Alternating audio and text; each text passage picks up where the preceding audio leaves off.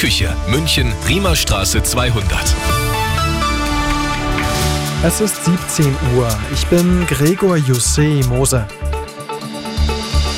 Das Bundesverteidigungsministerium geht davon aus, dass ein internes Gespräch von Luftwaffenoffizieren abgehört worden ist.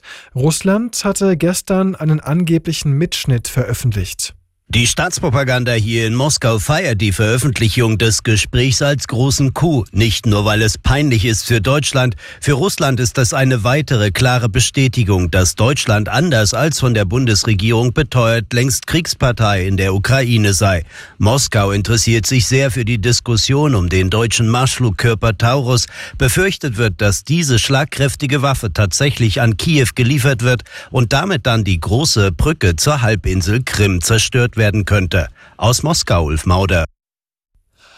Bundeskanzler Scholz hat sein Nein zu europäischen Bodentruppen in der Ukraine bekräftigt. Man werde alles tun, um einen Krieg zwischen Russland und der NATO zu verhindern, sagte Scholz beim Parteikongress der Sozialdemokratischen Partei Europas in Rom.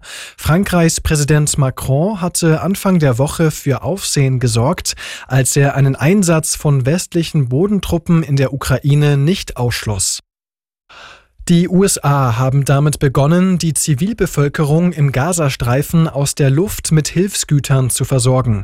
Die US-Sender CNN und NBC berichten, drei Transportflugzeuge des US-Militärs hätten insgesamt 66 Pakete mit Zehntausenden Mahlzeiten über dem Krisengebiet abgeworfen. Seit ein paar Tagen werfen bereits Jordanien und Ägypten Hilfsgüter über dem Gazastreifen ab.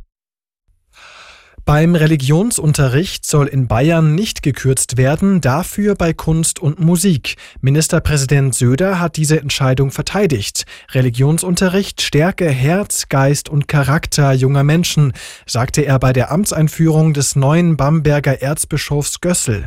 Wegen der schlechten deutschen Ergebnisse bei der PISA-Studie will Bayern die Fächer Deutsch und Mathe stärken.